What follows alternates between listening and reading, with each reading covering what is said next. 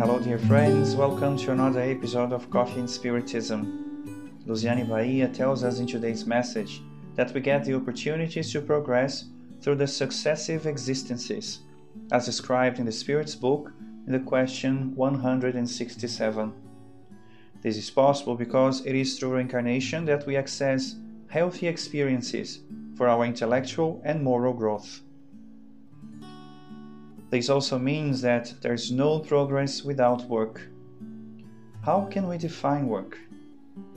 The encoder questions the spirit in question 675 in the same book if we should understand labor to entail only material occupations. The spiritual benefactor responds as follows quote, No, the spirit labors as much as the body. Every useful occupation is labor. Unquote. We can draw many reflections from this answer. If work is every useful occupation, then there should be no need for money, power, personal interests, but simply an intention to be useful.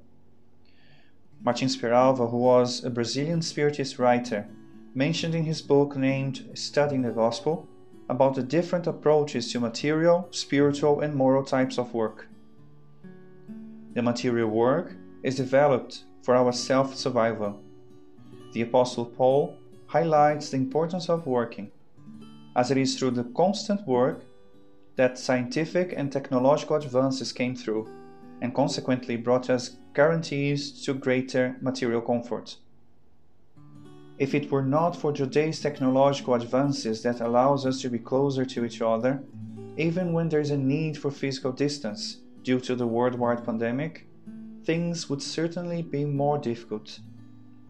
The physical body, in turn, being a special machine composed of well articulated gears, also has to keep moving in order to avoid stagnation to its functionalities.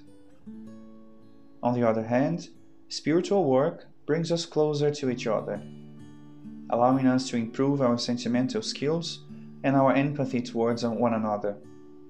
Exercising spiritual work helps us to improve our acuity about someone's need, thus making ourselves available to serve wherever it's necessary. When asked who would be the greatest, Jesus replied that the greatest would be the one who serves the most.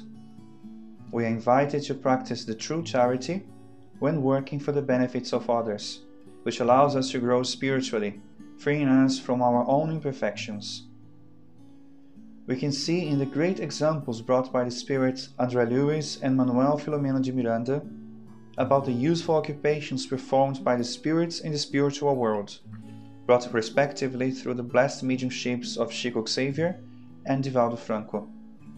The spirits, with a greater degree of advancement, engage themselves in different activities, all of which have meaning and importance towards the greater good as all functions are carried out accordingly to the personal merit of each one of them. Every form of work contributes positively to the common good.